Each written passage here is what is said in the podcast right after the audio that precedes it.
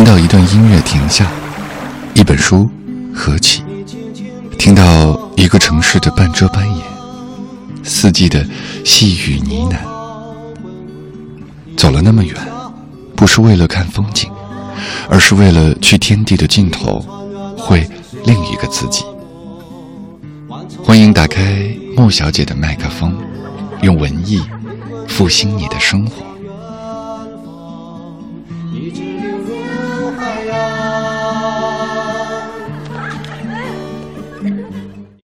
思念，吴念真。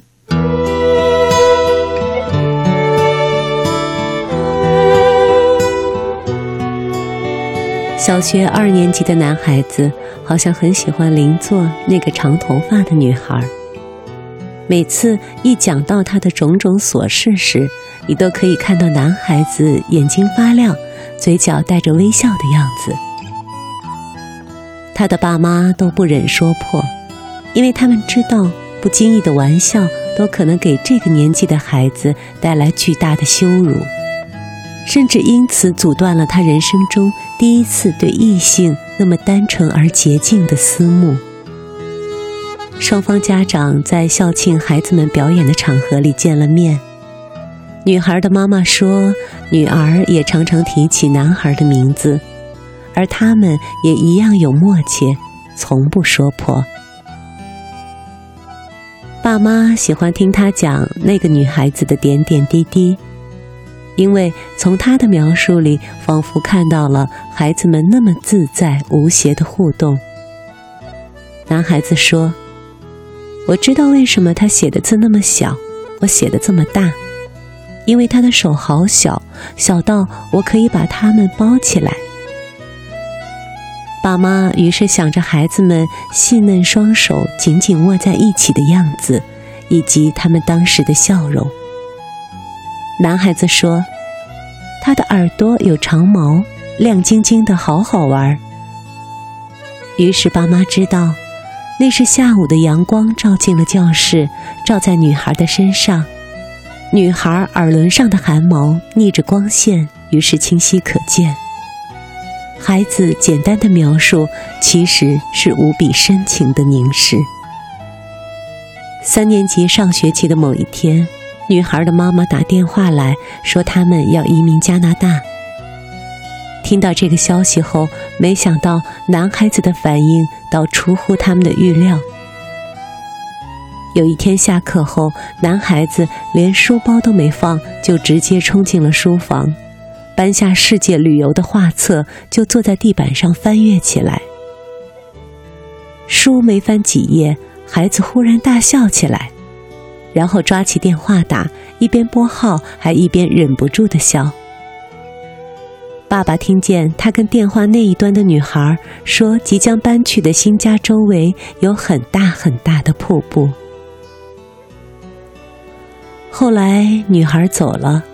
男孩子的日子寻常过，和那女孩唯一的连接，好像只有他书桌上那张女孩的妈妈手写的英文地址。寒假前一个东阳温润的黄昏，放学的男孩子从巴士上下来时，神情和姿态都有点奇怪，满脸通红，眼睛发亮，右手的食指和拇指间好像捏着什么无形的东西。快步跑向等候的爸爸，一走近便把右手朝爸爸的脸靠近。这时，爸爸才清楚的看到孩子的指尖捏着的是两三条长长的发丝。他说：“这根头发是他从椅子的木槽里发现的，想到肯定是女孩子被夹到留下来的。”爸爸看到他的眼睛，忽然冒出不知忍了多久的眼泪。他用力地抱着爸爸的腰，把脸贴在爸爸的胸口上，忘情地嚎啕大哭起来，而手指却依然紧捏着那几条映着夕阳的光，在微风里轻轻飘动的发丝。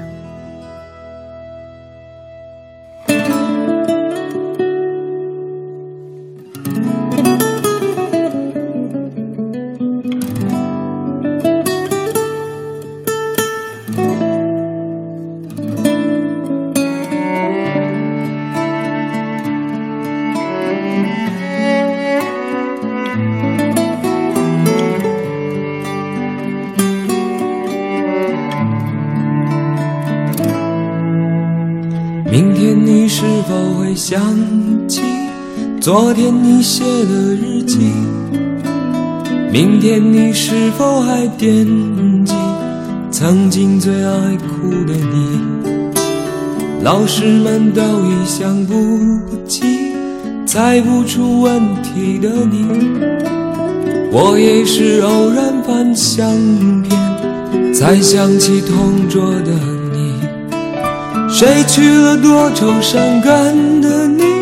谁看了你的日记？谁把你的长发盘起？谁给你做的嫁衣？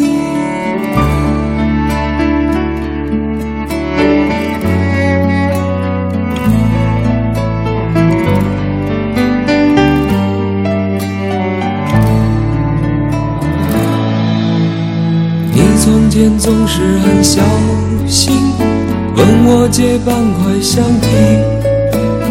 你也曾无意中说起，喜欢和我在一起。那时候天总是很蓝，日子总过得太慢。你总说毕业遥遥无期，转眼就各奔东西。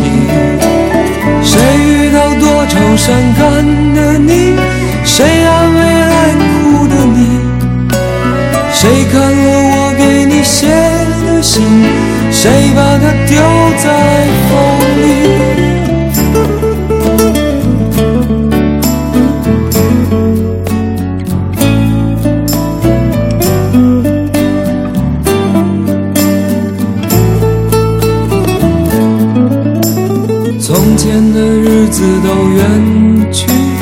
我也将有我的妻，我也会给她看相片，给她讲同桌的你。谁娶了多愁善感的你？